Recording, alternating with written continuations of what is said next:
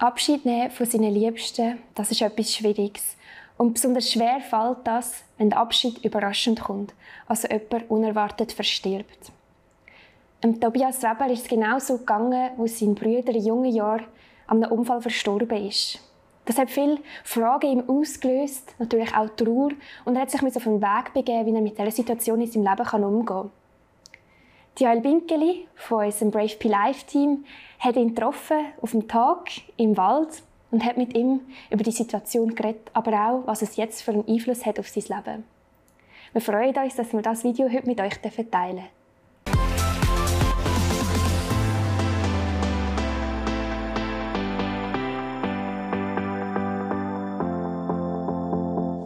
Hey zusammen, herzlich willkommen zu einem neuen Video von Brave Be Life. Hier auf dem Kanal, wo Menschen erzählen, wie sie Gott begegnet sind und wie sie ihren Glauben im Alltag leben. Wir starten unser Video diesmal vor einem Friedhof. Weil wir heute über den Tod reden. Das ist ein Thema, das manchmal ein weit weg ist. Weil wir lieber viel mehr hier im Hier und Jetzt leben. Nicht am Morgen denken, das Leben genießen. Und der Tod kann eher Ängste auslösen. Man wüsste ja nicht, was nachher kommt. Oder ja, wissen wir, was nachher kommt? Was für eine Perspektive haben wir? Haben wir eine Hoffnung? Glauben wir an eine Ewigkeit? Mit solchen Gedanken beschäftige ich mich oft, wenn ich die selten Mal, wo ich mal war, bei einer Beerdigung bin und sehe, wie Tod und Leben so nah beieinander sind. Und stelle mir die Frage, ja, was ist nach dem Tod? Die meisten Menschen sterben im höheren Alter. Die häufigste Todesursache ist leider Krebs oder ist eine Herz-Kreislauf-Störung. Und dort ist im Alter irgendwie der Tod ein bisschen, ja, irgendwie absehbarer und man sieht, wie es auf einen zukommt. Aber was ist, wenn ein junger Mensch vom einen Tag auf den anderen einfach aus dem Leben gerissen wird und plötzlich einfach nicht mehr da ist? Am Tobi, sein Bruder, ist tragisch bei einem Unfall ums Leben gekommen und ist einfach vom einen Tag auf den anderen gestorben und nicht mehr da gewesen. Und ich möchte mit ihm darüber reden, was das mit ihm hat gemacht hat. Wie sich seine Perspektive auf Leben und Tod und eben der Ewigkeit sich verändert hat. Und ja, mit ihm dort ins Gespräch kommen, was er über Hoffnung und, und Ewigkeit denkt.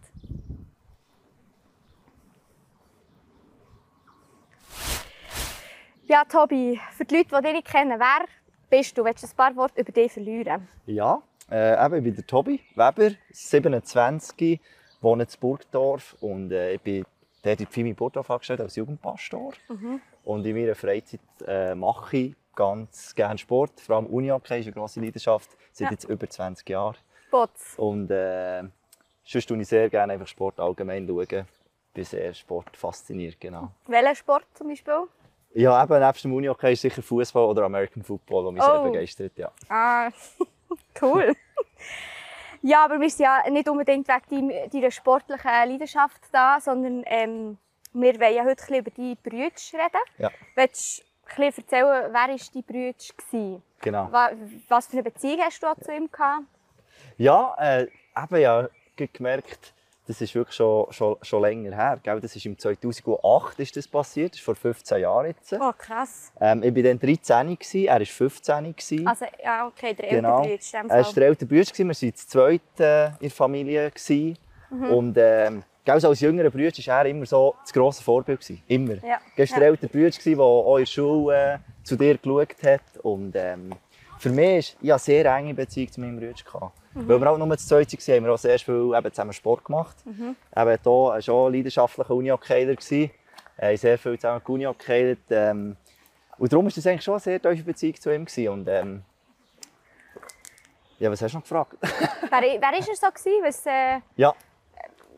Du, 15 war in dem Fall, genau, wo das genau, Ganze passiert genau, ist. Ist genau. in dem Fall auch erst in Beruf, also ja, ausfindig sein? Ja, oder? Eben, ja, genau. Er ist eigentlich schnuppern. Der Unfall ist beim Schnuppern passiert. Okay. Er ist als Dachdecker schnuppern. Ah, okay. Und ähm, darum, er ist dann eigentlich voll Blüte von, auch von seiner Teenie-Zeit gewesen. Eben mhm. viel Guni abgeheilt hat er. Mhm. Ähm, wir sind eben in einem gläubigen Elternhaus aufgewachsen. Ja. Sie ähm, waren in Kirche dabei gewesen und äh, er war sehr ähnlich wie ich. Wir waren beide mega sportfasziniert. Und, äh, mhm. Genau, dann ist er eben schnuppern. Äh, mhm. Das war am 21. Juli 2008 als Dachdecker. Und wenn du so die Vorstellung hast von einem Dachdecker, denkst du vielleicht eher an ein Einzelfamilienhaus oder so, von der Höhe her. Und das war dann äh, in Romandie, gewesen, bei, einem, Ja. bei einer Riesenbaute, die 40 Meter ist hoch war.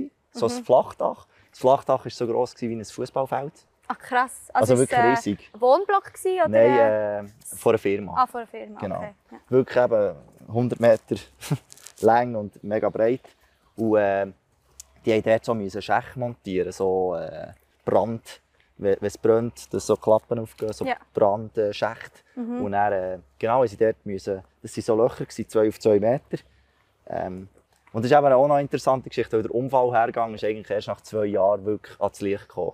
Weil am Anfang haben die Arbeiter eigentlich den Unfall äh, verdreht, genau. Ah, okay. Und Ja. das, äh, aber da kommen wir auch später noch Ja, dazu. Das, das- hat natürlich den Trauerprozess auch noch ein bisschen beeinflusst, was so das Thema Vergebung anbelangt. Okay, ja. Ähm, weil eben, es ist dann so eine, eben, ich sage jetzt mal, wie es wirklich näher war, es war eigentlich so ein 2 auf 2 Meter gewesen, Mhm. wo sie dann echt haben müssen ablüpfen ja. weil sie an dem müssen arbeiten mussten. Das war so eine riesige Holzplatte, die natürlich noch ein bisschen breiter war als die 10 Meter, wo sie dann abgelüpft haben, übergelaufen sind. Und dann ähm, ist der Bützer vor eigentlich zu wenig weit übergelaufen, ist angefangen laufen. Mhm. Und mein Bruder, oder, weil die Tafel so breit ist, siehst du hier nicht links und rechts runter. Ja. Und ist dann eigentlich mit einem Bein reingeschaltet ins Loch und dann einfach Aber. 40 Meter äh, Oh. das Loch ab. Ja, Oh, wow. genau. Heftig. Mit 15 beim Schnuppern. Ja.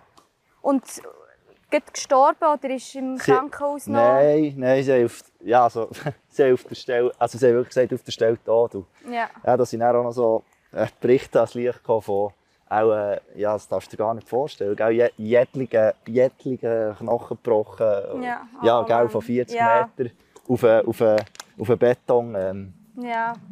ja, das kannst du dir etwa ein bisschen ausmalen, genau. Ja. Wie, wie, also, ja, das ist mega schlimm. Vor allem, wenn man sich vorstellt, so jemand Jungs und der so aus dem Leben gerissen wird echt plötzlich. Ja. Wie, wie hast du von dem erf erf erfahren? Oder du, dir als Familie von dem erfahren? Ja, es war äh, eben im, im Juli, gewesen, Sommerferien. Ja. Wunderschöner Tag, gewesen, weiss ich noch. Es war heiß. gewesen. Ähm, ich war mit meiner Mama daheim, gewesen. mein Vater war am Arbeiten. Mhm. Ähm, und dann ist der Unfall, uh, gute Frage, der ist am Morgen mal passiert, ich glaube es halb zehn etwa. Mhm. Und wir sind dann um zwei ähm, vor der Polizei informiert worden. Also das war natürlich sehr speziell. Gewesen. Schon mega Äh, lang gegangen. Ja, ist mega lang. Ja, das Problem war eben noch die Sprachbarriere. gewesen. Dort ist eben auch Ah. noch sehr viel schief gelaufen. Und normalerweise ähm, ist auch bei so etwas das Care-Team dabei, geht, dass ja die Polizei mit dem Care-Team kommt und so. Mhm. Ja. Und es ist alles irgendwie drunter und drüber gegangen. Item, einmal um zwei ist einfach ein Polizist, normalerweise kommen sie ja zu zweit. Einer euch. ist einfach einer gekommen, hat geläutet und hat gesagt, ähm, ja eben, er hat äh, traurige Nachrichten. Ähm, euer Sohn ist äh, tödlich verunglückt. Und er so, also, hä, was? Und dann, das ist eben auch noch dazu gekommen, null Informationen. Null. Keine Ahnung wo, keine Ahnung wie. Einfach beim Arbeitsunfall ums Leben gekommen. Ja, einfach so, dann so natürlich, ähm, ja, was, und dann ist natürlich das ganze Rössli-Spiel losgegangen. Ein riesen Klopf, eigentlich gar nicht. Ähm, das war interessant. Meine, meine Mama hat sich mega einfach im Schockzustand können zusammennehmen Also, ja, einfach funktioniert. Ja. Und bei mir sind die Emotionen durchgegangen. Und ja, und dann ist eben mein Vater ist dann, äh, von meiner Mama informiert worden. Und ähm, ist dann so gegangen, dass eigentlich, äh, ich bin dann zu einem Kollegen und meine Eltern sind dann eigentlich ins äh, Leichenschauhaus irgendwo im Kanton, Kanton Watt. Genau. Ah, Und- nein, noch so weit. Ja, okay. Ja, oder ist ja. halt, du kannst, das ist halt dann eben mega kompliziert wegen den Kantonen und so. Und Ja. darum äh, ist das dann so gewesen, ja. Wie hast du dich in dem Moment gefühlt, als du das gehört hast? Hast du es hast du können verstehen oder äh, hat es irgendwie eine Zeit gedauert, dass er jetzt nicht mehr da ist und dass das wirklich passiert ist? Das ist schon schwierig. Also, ich glaube, wo wir das erste Mal als Familie alle realisiert haben, ist schon, wo meine Eltern ihn wirklich gesehen haben. So. Weil vorher glaubst du, ja, vielleicht ist es jemand anderes oder das kann doch nicht sein. Ja. Ja, nur schwer verletzt, aber tot. Und, Ja. und ich glaube, es, hat mich wirklich dann eingeholt, wo, wo ich meine Eltern, als sie zurückkamen, als sie äh, sitzend, grennend in der Stube gehockt, wo ich es wirklich realisiert habe, er ist wirklich gestorben. Und äh, ja, dort hat das Loch angefangen. Er. Und dann war halt echt mega komisch, gewesen, weil du hast immer das Gefühl, er, er muss doch wieder heimkommen oder er kommt wieder heim, aber äh, nie mehr Ja. heimkommen. Ja. ja. Also, du hast vorhin von dieser Situation erzählt und das ist ja, also ich stelle mir vor, das muss unglaublich ein Schock gewesen sein und das checkst du auch in diesem Moment auch noch gar nicht. Ja, voll. voll. Darum ist so ein meine Frage, wie, wie hast du dann wie können Abschied von ihm nehmen Also ist das überhaupt irgendwie gegangen? Oder? Ja, das ist, äh, ich glaube, das war etwas am schwierigsten. Gewesen. Also unter dem habe ich ja mm, mega lange gelitten. Also, weißt, weil, glaubst, ja, mir am Morgen habe ich ihn ganz kurz gesehen, habe ich einen schönen Tag gewünscht. Und das ist wie, ja, mit dem wir uns abfinden, das war meine letzte Begegnung mit ihm. Gewesen. Ähm, und das hat mich brutal hart gehabt, so dass, wo ich mir eigentlich wirklich gesagt habe, ja, wenn jemand ja Krebs hat oder äh, am Sterben ist, kannst du wie noch verabschieden, aber das hat es bei uns nicht gegeben. Und ich glaube, mit dem haben auch meine Eltern und ich, da haben wir mega lange zu kämpfen gehabt, ja. Äh, Hat es wie einen Punkt gegeben, wo du wie gemerkt hast, jetzt hast du es wie können, weißt, verarbeitet, es ist wie abgeschlossen, weil vorhin so im Gespräch neben Ja. der Kamera hast du ein bisschen erzählt, dass es ja recht lang ist gegangen. Ja, wie, willst du den Ja. Prozess mal ein bisschen beschreiben, wie das hast können Ja, genau, mit verarbeiten? 13, eben, Teenie-Alter ist wirklich so ein blödes Alter, weil du bist so voll in der Pubertät, willst das Leben entdecken, Ja. das Leben ist doch gut äh, und äh, das war eigentlich so mega kontrovers. Gewesen. Und äh, ich habe eigentlich in diesem Alter nicht bewusst, das ist eben interessant, äh, ich bin zuerst zum Kinderpsychologe und das habe ich so schlecht erlebt. Aber es hat sicher bei anderen wäre es viel besser gewesen, aber das war einfach nicht für mich. Gewesen. Darum haben wir das dann abgebrochen. Und ich habe einfach viel mit, äh, mit den Eltern darüber geredet, weil ich das Gefühl hatte, so ein bisschen, ja, ja, wir sollen ja darüber reden, sagt man, dann kommt es schon gut. Und das ist eigentlich, äh, es hat mich dann eingeholt, so muss ich sagen. Wir haben mit 16, als ich in der Lehre war, nein, sogar 17 ist das dann, es mich wirklich richtig eingeholt, wo ich plötzlich so komplette Unzufriedenheit in meinem Leben zu spüren und ich es nicht heimtun Und dann bin ich dann eigentlich zwei Jahre lang dann in die Seelsorge, um den ganzen Prozess wirklich aufzuarbeiten. Das war hartnäckig, aber durch das mega, mega in eine, also ja, in eine Freiheit hineingekommen. So, wo ich gemerkt habe, ich habe das wirklich können verarbeiten, viel darüber reden. Und was ich schon muss sagen, was für mich ein absolutes Schlüsselerlebnis war, äh, gegen Schluss von, von, von meiner seelsorgischen Begleitung, war, dass ich, ähm, ich habe in dieser Zeit, ja natürlich, ist das für mich auch ein riesiger Glaubenskampf gewesen, weil du hörst von klein auf, Gott ist gut. Ja. Und dann erlebst du so etwas und dann sagst du, also Gott, das ist dein Ernst, also so bist du auch so. Also du, bist, du sollst gut sein, wenn du so Sachen zulässt. Und das war ein ri- riesiger Glaubenskampf. Ähm, spannende Zeit mit Gott, wirklich. Und ich habe auch immer gesagt, mir fehlt einfach das Abschied nehmen. Ja. Und eben, das war etwa mit 18 gewesen, habe ich wirklich mal in der Nacht so einen realen Traum gehabt, den ihr heute noch wirklich Detail beschreiben könnt, wo ich meinem Bruder, meinem Bruder begegnet bin, mit dem austauscht habe. Und äh, das war in einer himmlischen Sphäre. Gewesen. Und äh, der hat ihn auch gefragt, wie es ihm so geht. Und er hat wirklich gesagt, wie gut es ihm geht, äh, wie er es genießt. Und ich weiss noch, er hat am Schluss im Traum gesagt, hey, entspann dich, wir, wir, wir sehen uns ja wieder. Und das ist, äh, ich so unglaublich dankbar, dass Gott mir das ermöglicht hat, dass ich irgendwie so einen Traum dürfen haben. Und das habe ich gemerkt, das war wie das Ende von meiner Trauerphase, weil ab dann habe ich gemerkt, oder das hat mir auch, glaube ich, theologisch mega viel gezeigt. Weil ich habe gemerkt, hey, ja, die Bibel redet ja davon, dass am Ende, ähm, wenn unsere irdische Zeit hier endet, geht sie über in eine Ewigkeit. Und, und ich habe gemerkt, und unser Ziel ist ja eigentlich, dass wir eben, wie der Paulus ja schreibt, dass wir den Lauf vollenden hier auf dieser Erde. Und dann geht es weiter. Und ich habe gemerkt, das ist für mich, das habe ich glaube ich, ganz neu realisiert, dass ich gecheckt habe, hey, es tut menschlich mega weh, aber eigentlich hat mein Bruder das erreicht, was eigentlich unser Ziel ist. Er hat das Ziel eigentlich erreicht.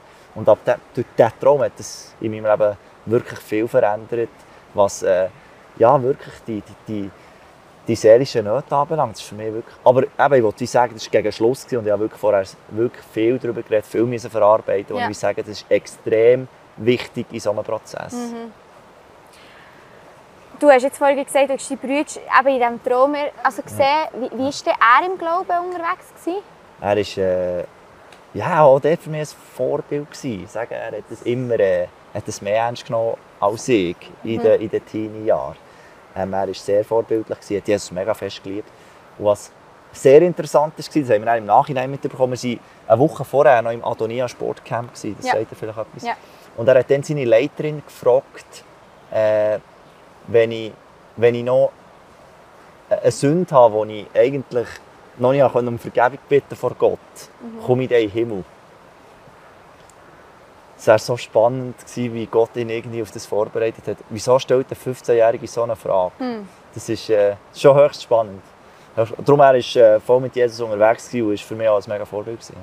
Hat dir das auch geholfen, weißt, in dem Wissen, dass er zu Jesus ist gegangen dass er dort ist, oder ist das wie ja, als 13-jähriger Bub auch noch gar Ja. nicht so gecheckt und erst später wie können einordnen oder?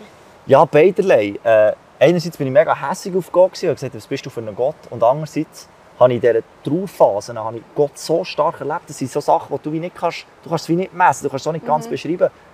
Gott hat mein Herz so bewegt, dass ich gleich wie gewusst habe,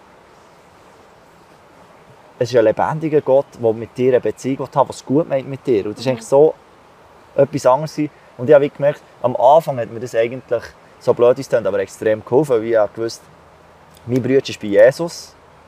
Und wenn ich ihn wieder einmal sehe, äh, darf ich, äh, will ich mein Leben mit Jesus leben, als ich ihn wieder einmal wieder. Ja.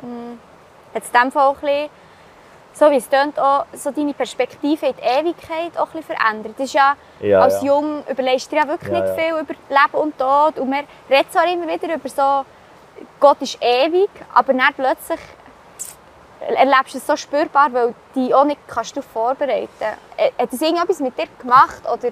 Ja, extrem. Gell? Also, wer beschäftigt sich im jungen Alter mit, mit Leben und Tod? Vielleicht, wenn mal deine Großeltern sterben, Ja.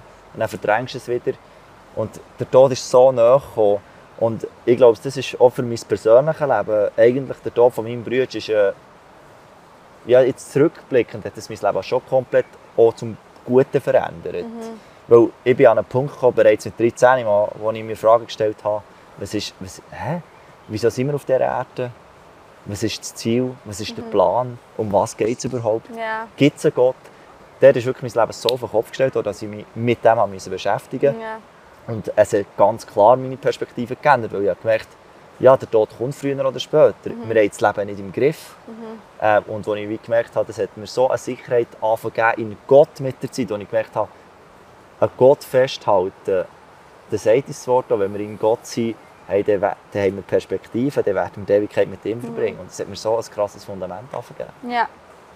ja ich, ich stelle mir das halt, ich habe das schon im Intro gesagt, ich tue mir die Frage oft stellen, wenn ich mal an einer Beerdigung bin. Es ist erst nur ein paar Mal vorgekommen, wo, wo du irgendwie plötzlich merkst, wie, wie Leben und Tod so nahe aneinander sind. Oder auch Mega. eine Kollegin, die mal erzählt hat, was das Kind verloren hat und wie das Kind merkt, also in den Armen hatte, als es gestorben ist. Und wie dort merkst du plötzlich, ja, es ist wie ein Leben, das sollte können gelebt haben und hat es Ja. nicht können.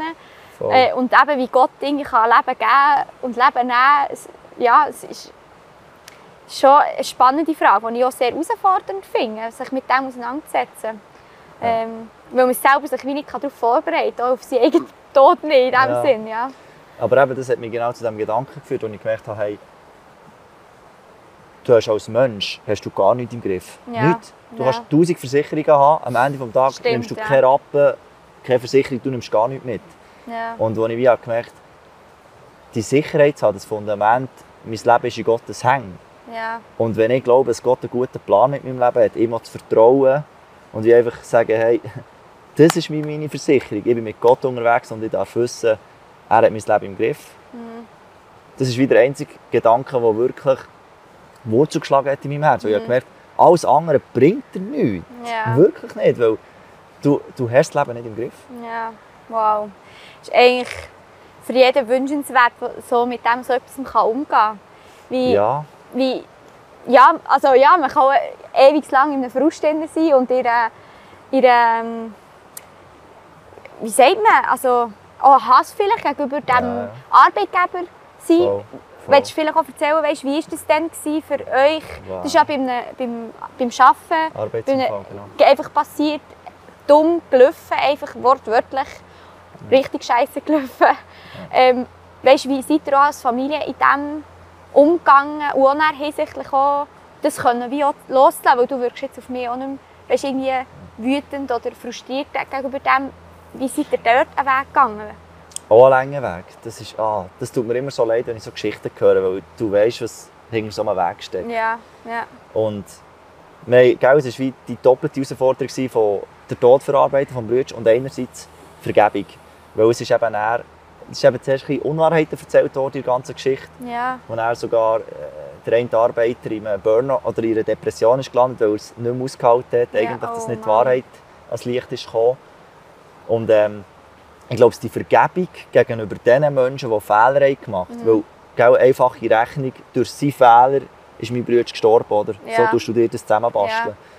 Ist natürlich ein riesen Hass in mein Leben gekommen, gegenüber dieser Person. Ja. Und ähm, boah, die Verar also ich weiß nicht, ich habe dem auch über 100 Mal vergeben oder müssen vergeben, weil ich habe gemerkt, meine Seele hat sich so krass an dem geklammert, so etwas tiefe Verletzung. Und das, gell, das ist wie individuell, das meine Eltern ich haben wir das müssen verarbeiten und gleichzeitig haben wir viel über das müssen reden und wir haben immer gesagt, wir wollen diesen Menschen vergeben. Und äh, auch dort, durch einen langen Prozess, sind wir weit durchgebrochen mit, mit der Hilfe von Gott, dass wir wie können sagen und wir vergeben diesen Menschen, wenn Fehler passiert sind. Ja. Ja. Weil sonst, gell, du kannst dich wie entscheiden in so einem Prozess. Entweder du das wirklich behalten und bist einfach frustriert und den Hass lässt zu und dann wirst du ein frustrierter Mensch. Ja. Oder du wirst ein barmherziger Mensch. Und äh, ja, wirklich bin Gott mega dankbar, dass wir das irgendwie als Familie so dürfen, können, diesen Weg gehen, dass wir wirklich diesen Menschen können vergeben Hey, hat das Ihnen auch, oder dem Arbeiter, der wie konkret daran Schuld hatte, auch können persönlich sagen Oder wie äh, seid ihr dort mit denen Ja, meine, persönlich meine Eltern haben das mal persönlich gesagt und ich weiss noch, das ist noch gar nicht so lange her. Ja, etwa zehn Jahre nach seinem Tod habe ich mal dem einen Arbeiter einen Brief geschrieben. Oh, wow. Ja, genau. Und ich so habe gemerkt, das war jetzt wieder der letzte Step. Gewesen. Aber eben, das hat bei mir Jahre gedauert im Herz. Mhm. Jahre, ja. Ich finde das äh, krass, oder ja, ist nachvollziehbar, weißt, dass du immer wieder sagst, es ist wie ein Prozess, der Jahre geht, der nicht einfach heute auf morgen geht. Ich finde es so spannend, weißt, du, die einzelnen Punkte, die du jetzt aufgezählt hast, wie du das angegangen bist, mit Seelsorge, mit den Eltern darüber reden. Ähm, und irgendwie so Stationen immer wieder waren. Ja. Und ich denke auch an Rückschläge, wo du sagst, immer wieder hast du müssen vergeben Ja, ja. ähm, ja. wo ich denke, wenn, wenn du so etwas erlebt hast, ich glaube, dass dir da auch immer wieder Zeit gibst und äh, ja, es braucht enorm viel Zeit. Also so wie es bei dir tönt, es hat x Jahre gebraucht und äh, dort ermutigen, dran zu bleiben. Und ich finde, gerade Vergebung ist so etwas Befreiendes. Oder ich habe das selber in meinem Leben auch schon erlebt. In gewissen Bereichen habe ich mega Vergebung müssen erleben gegenüber Personen, die mich verletzt haben, wo ich merke, es befreit vor allem mich. Das heisst nicht, Ja, dass ja, ja. die Person vielleicht das selber irgendwie kann dir, also sich entschuldigen oder so, aber es befreit einem selber von dieser Last. Und Voll. darum äh, finde ich es unglaublich beeindruckend, wie ihr das als Familie auch seid angegangen. Und ich glaube, das muss auch mega beeindruckend und auch vielleicht hoffentlich auch heilsam für, für die Arbeiter, die, die dort beteiligt waren. Ja. Ähm, ihr seid ja als Familie so betroffen gewesen und da stellt man sich natürlich die Frage, wie gehe ich als Umfeld damit um? Ja. Wie, wie hast du das erlebt? Weißt du, das Umfeld, wie es auf das reagiert hat? Und weißt, hat er ja, jetzt Sachen gegeben, die eher also nicht richtig sind gelaufen, die eher kontraproduktiv waren? Und was hat vielleicht auch mega geholfen in dieser Zeit? drin? Ja, ich glaube, als erstes möchte ich sagen, es ist glaube ich, mega verständlich, wenn, wenn man überfordert ist, Ja. wenn etwas im Umfeld passiert. So. Ähm, und das ist glaube ich voll okay. Und, und gleich, wenn du mich so fragst, es sind schon sehr viele schlechte Sachen gelaufen. Wir haben zum Beispiel Leute gehabt, die haben gesagt, ja, vielleicht ist er ja gestorben, weil er Gott für etwas wollte bewahren Jemand hat sogar gesagt, ja, vielleicht, ähm, ähm, vielleicht wäre er am Ende des Lebens nicht mit Jesus unterwegs gewesen. Oh Mann. Ähm, das sind nur so Müsterli. Leute, die, die die Strassenseite haben gewechselt haben, dass sie dir nicht begegnen müssen. Ähm, und was glaub, ich, für mich das Schwierigste war, eben durch die Überforderung haben entweder die Leute zu viel gesagt, äh, wie eben so dumme Kommentare gemacht in, ihrer Überforderung, oder es ist einfach totgeschwiegen worden. Eigentlich nie gefragt, wie geht es dir bei dem. Und ich glaube, das hat mich so hart gehabt, weil ich auch als Teenie in einer Zeit war, wo du eben aufblühst und und alle Kollegen, denen geht es gut. Und die haben ja haargenau gewusst, in was für eine Situation ich bin. Und sie haben dann immer gesagt, einfach ignoriert haben. Und was ich glaube, so als Tipp würde geben, ist wie, weniger ist mehr. Sprich, es längt oft schon nur, wenn du die Leute einfach in den Arm nimmst, ähm, einfach da bist, gar nicht zu viel sagen. Oder dass du eben auch wie fragst, ähm, hey, wie kannst du mit dieser Situation umgehen? Also anstatt du fragst, hey, geht's gut? Was ist das für eine Frage? Nein, logisch geht es mir nicht gut. Weißt, so bisschen, dass Ja. du, es ist oft sind so kleine Details, die aber einen riesen Unterschied machen. Hm. Und ähm, ich glaube, das ist so das, was ich wie rückblendend ich würde sagen. Ja, hat auch der noch viele Verletzungen gegeben, aber eben, auch der, gell, man, man versteht es ja, aber gleichzeitig äh, weniger ist mehr. Ja, manchmal muss man gar nicht viel sagen, sondern einfach da sein. Ja, ich, also, da ich es selber noch nie so nahe erlebt habe, habe ich auch gemerkt, das ist schon schwierig. Also ich kann mich sehr gut in so eine Person hineinversetzen. Und ja, also ich habe einmal bei jemandem, also bei, einer Kollegin, die eine Kollegin verloren hat, wo ich auch gemerkt habe, ja, wie gehst du jetzt mit um, wie viel fragst du nachher? Wenn es schon mal nichts, dass es nicht immer das Thema ist und so, das finde ich schon noch schwierig. Aber ja, das ist, äh, ist ein guter Tipp. Ähm, Ich glaube, es ignoriert Ja. werden, ist eigentlich fast das das Schlimmste. Schlimmste. Okay. Weißt du, weil ja. wie, ähm, ich glaube, das ist das Normalste, wenn du mit Leuten unterwegs bist, dass du auch nachfragst. Weil Ja. es ist ja jetzt so ein riesen Topic im Leben, oder? Mhm. Und ich glaube, es- ist fast schlimmer, wenn du das wie ignorierst. Und eben, es kann, schon nur, wenn du wie fragst, hey, wie kommst du damit Schlag, Mhm. dann gibst du mir anderen wie die Möglichkeit, be wo betroffen ist, was erzähle ich jetzt. Ja. Weißt? Und da kann ich dann immer selber auslesen, wie viel sage ich drauf, wie viel nicht. Darum, äh, ich, das, so, die Leute haben wir geschätzt, die wirklich mit Empathie das einfach gefragt haben. Und da hast du immer können sagen, weißt du, ich habe manchmal noch mal gesagt, ja, es ist wirklich schwierig, aber ja, wir müssen irgendwie schauen, dass das Leben weitergeht. Fertig. Aber dann habe ich gemerkt, wow, ähm, da interessiert sich jemand für mich, für meine Situation. Was würdest du so einem Menschen sagen, der etwas Ähnliches erlebt hat, der überfordert ist, nicht weiss, wie gehe ich damit um? Was würdest du dieser Person empfehlen? Oder was würdest du dieser Person mit auf den Weg geben in diesem Prozess? Ich glaube, etwas am Wichtigsten ist einfach Zeit lassen. Mhm. Weil es ist ein blödes äh, Sprichwort, wenn man sagt, gell, äh, die Zeit heilt die Wunden. Oder? Ja. Aber gleichzeitig hat es wie etwas. Ich glaube, die Zeit ist ein riesen Faktor. Ich habe als Teenie immer möglichst schnell verarbeiten. So, Jetzt mache ich das heute und dann ist es abgeschlossen, dann lebe ich weiter. Ja. Dann habe ich gemerkt, das funktioniert nicht. Du musst dem Schmerz wirklich in die Augen schauen. Ja. Lass deinem, deiner eigenen Seele Zeit. Ähm, und wie wirklich, und was mir auch mega geholfen hat, ja, durch das ist meine Gottesbeziehung so in etwas, in eine neue Teufel gekommen, weil ich wie habe gemerkt Gott allen Frust sagen. Ich meine, Beten ist ja eigentlich nur reden mit Gott, nicht mehr und nicht weniger. Äh, einfach, er ist unser Vater, sagt er. Und ihm einfach dein Herz ausschütten. Und wirklich den Frust ausschütten. Ja. Und Gott mal wüst sagen, hey, was läuft mit dir? Und Ja. ich habe gemerkt, da ist, durch, durch die Geschichte ist auch meine Beziehung mit Gott wirklich mega tief geworden. Und ich sage, auch, wenn du, auch, wenn, auch wenn man vielleicht Gott nicht kennt, habe ich wie gemerkt, oder weißt du, wie etwas, du das wirklich, ich kann halt nur sagen, Gott hat mir so viel Halt gegeben in dieser schwierigen Zeit. Und ich habe Gott auf eine neue Art und Weise kennengelernt, und ich logischerweise würde sagen, suche irgendwie die Gegenwart von diesem Gott. Ich würde wirklich sagen, Gegenwart von Gott, ähm, wirklich sich Zeit lassen, aber gleich würde ich auch sagen, hey, hol dir professionelle Hilfe. Weil ich glaube, das ist auch manchmal der, Fehler, äh, wenn du ja, mit, mit, mit Jesus unterwegs bist, dass du einfach sagst, ja, ja, komm, wir uns wegbeten. Hey, das, das finde ich so eine doofe Aussage, weil wir sind gleich, wir sind Geist, Seele und Leib geschaffen worden. Und Ja. unsere Seele braucht einfach die Verarbeitungszeit. Und darum würde ich sagen, das sind die drei Schlagwörter. ja.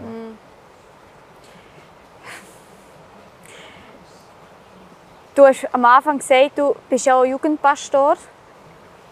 Mit, dem, mit dieser ganzen Geschichte und mit dem, mit dem Erlebten, wie würdest du heute, wenn du Predigt vorbereitest und über das Thema Ewigkeitsperspektive würdest reden, was wären so ein, zwei Punkte, die dir jetzt heute neu wichtig wären? Gerade auch weg deinem Hintergrund, wo du wirklich wollen, den Leuten mitgeben Ich glaube, es sind zwei Sachen. Eben, ich habe diesen Traum erlebt. Das kann mir niemand absprechen und sagen, es stimmt nicht. Ich habe das erlebt. Und als ich gemerkt habe, der Himmel ist real. Ja. Der Himmel ist real. Das ist wirklich eine Wirklichkeit. Und das ist natürlich, das ändert die ganze Perspektive. das ist für mich ein Riesenpunkt. Und das Zweite ist schon, ähm, so wie wir leben auf dieser Erde, was wir für Wege einschlagen, was, für welches Fundament wir uns entscheiden, auch ob wir mit Gott leben oder ohne Gott, ähm, das hat Konsequenzen. Oder ich sage, das, es ist matchentscheidend. Das, hm. Weil das Leben, was ich gelernt habe, kann jederzeit vorbei sein.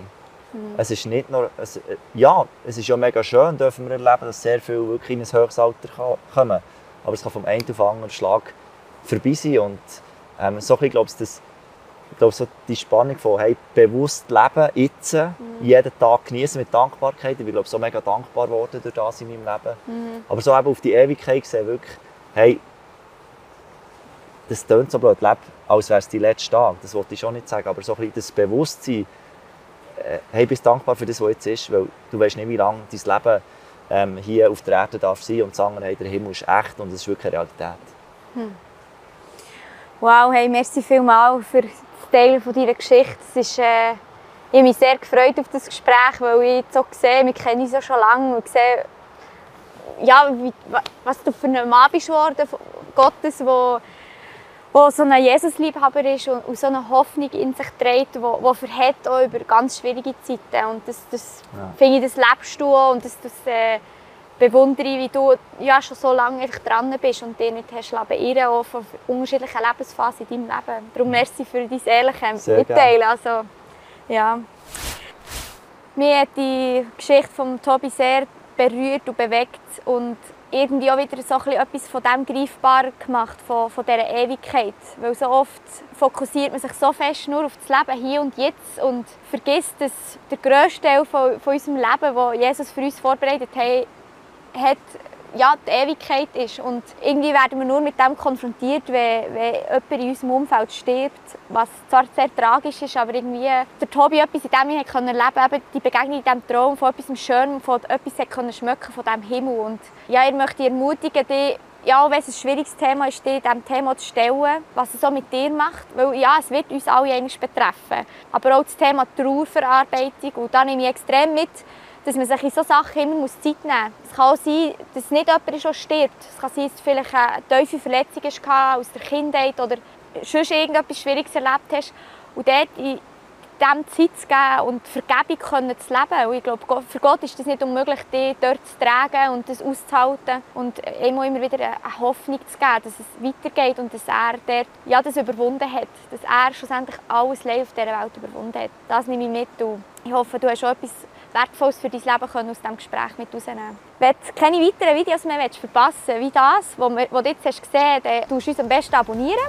Hier auf YouTube oder auf Instagram. Und dann würde ich sagen, wir sehen uns beim nächsten Mal. Tschüss zusammen.